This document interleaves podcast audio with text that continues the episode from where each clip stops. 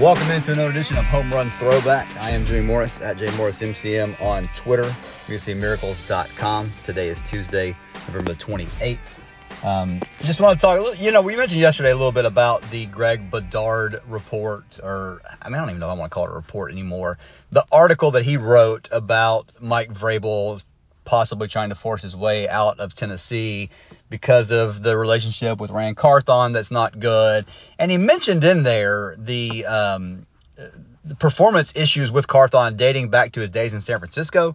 Well, uh, Bedard was on Jared Stillman's show yesterday, and Stillman asked him about the about that line, and I, I mean there was a lot of stammering going on. And, you know, he kind of hid behind the, well, I'm not going to get into specifics thing. And he, he kept saying, this is really about the Patriots, not about the Titans, but blah, blah, blah. And maybe he has some stuff Maybe he just didn't want to say whatever. But if you go listen to that interview, I came away with that was something that he put in there to further solidify the point he was trying to make and not necessarily something that we should be concerned about. Now, I could be wrong, but like I said, go listen to it for yourself. See if that's the same. See if you come away with the same impression that I did. But like I said, there was just a lot of stammering when it came to that answer and he didn't have I don't know. It just it, it wasn't a good answer to me. And then Joe Rexrode made a point on his show this morning about how Bedard doesn't have editors like some other people do with whatever publication he works for, and so if he had somebody that was was checking that, they might have wanted to get some more information. And in a different, if he was at a different publication, that line may not have even made it into the piece. Now, again, I don't know how much that changes as far as the Vrabel Carthon relationship and all that kind of stuff. But I did think that was important because, you know, it led that article could lead you to believe that Ran Carthon is not qualified for the job. And I I don't think that that's true. I, I think that Ran Carthon is qualified. I, the league might have, you know, encouraged slash strong armed Amy Adams Strunk to hire him. That that part may be true. I don't know. But when you look at his body of work, when you look at how he came up as far as you know through the the ranks and the system and to, to the front office and all that stuff, I, I don't think that we should come away thinking that he's not qualified for the job that he that he has. He's also hired good people around him.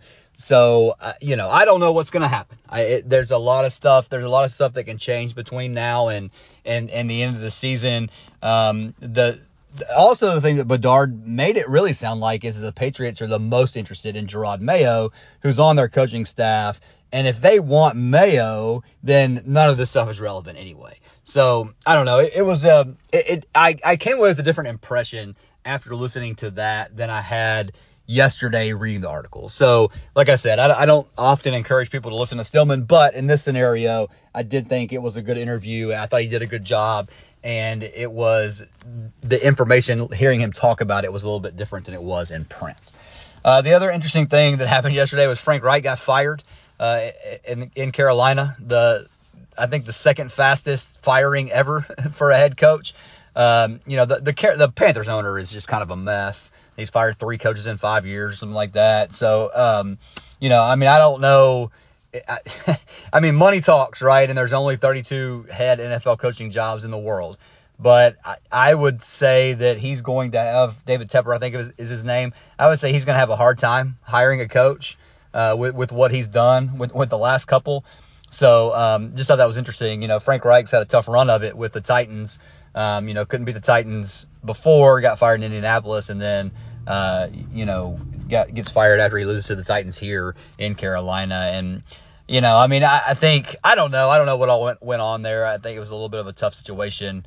Um, a rookie quarterback, not much around him, that kind of stuff. So I don't know. That'll be interesting to see how that plays out. Uh, Vrabel talked yesterday, regular Monday press conference. I didn't think a whole lot interesting came out from that. Um, you know, he was asked about Treylon Burks' availability, and he said, you know, hopefully he gets back, but he's hopeful for a lot of things. Vrabel said.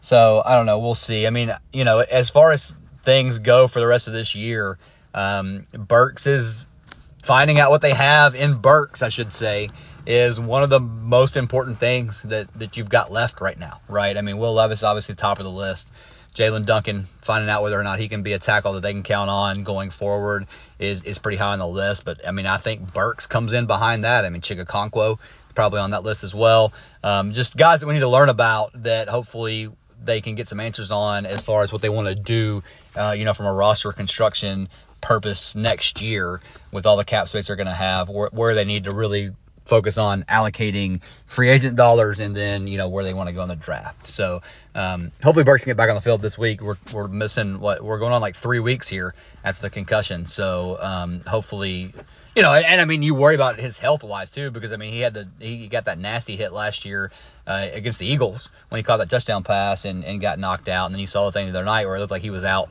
uh, for a few minutes on the field. So I mean, obviously his you know brain is the most important part of all of this, um, but from a football perspective, you want to see what he can do on the field and see if he's something. You know, do they need to draft another receiver high in the draft? Do they need to spend a lot of money on a free agent receiver? Those types of questions that they need to get answered. Um, and if Treylon Burks could put together a good, you know, final month of the season, month plus of the season, um, you, you, know, they would, have, they would have some answers there. That's really all that is. All right, that'll do it for today. Uh, thanks so much for listening. Again, musicmiracles.com at jmorrismcm. Uh, we'll be back at you tomorrow with another episode. This is Home Run Throwback. Get that wherever you get your podcast. Just search it, like, like, rate, review, subscribe, all those good things. Thanks so much for listening. We will talk to you again tomorrow.